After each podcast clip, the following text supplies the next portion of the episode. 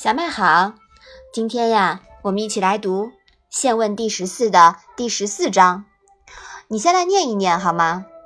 子曰：“臧武仲以防求为后于鲁，虽曰不邀君，吾不信也。”这一章啊，讲了什么呢？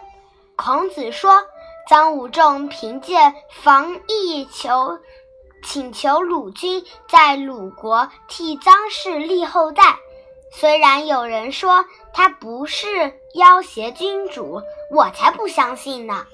嗯，臧武仲啊，因得罪孟孙氏，逃离了鲁国，后来回到防邑，向鲁君要求以立臧氏之后为卿大夫作为条件，自己离开防邑。孔子认为他以自己的封地为据点，想要想要挟君主。犯上作乱，犯下了不忠的大罪，所以啊，孔子说了上面的这一段话。这件事情呢，在春秋中有记载的。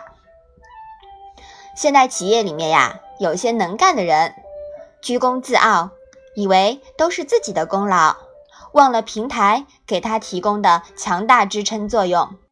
殊不知呀，在一个部门完备、制度规范。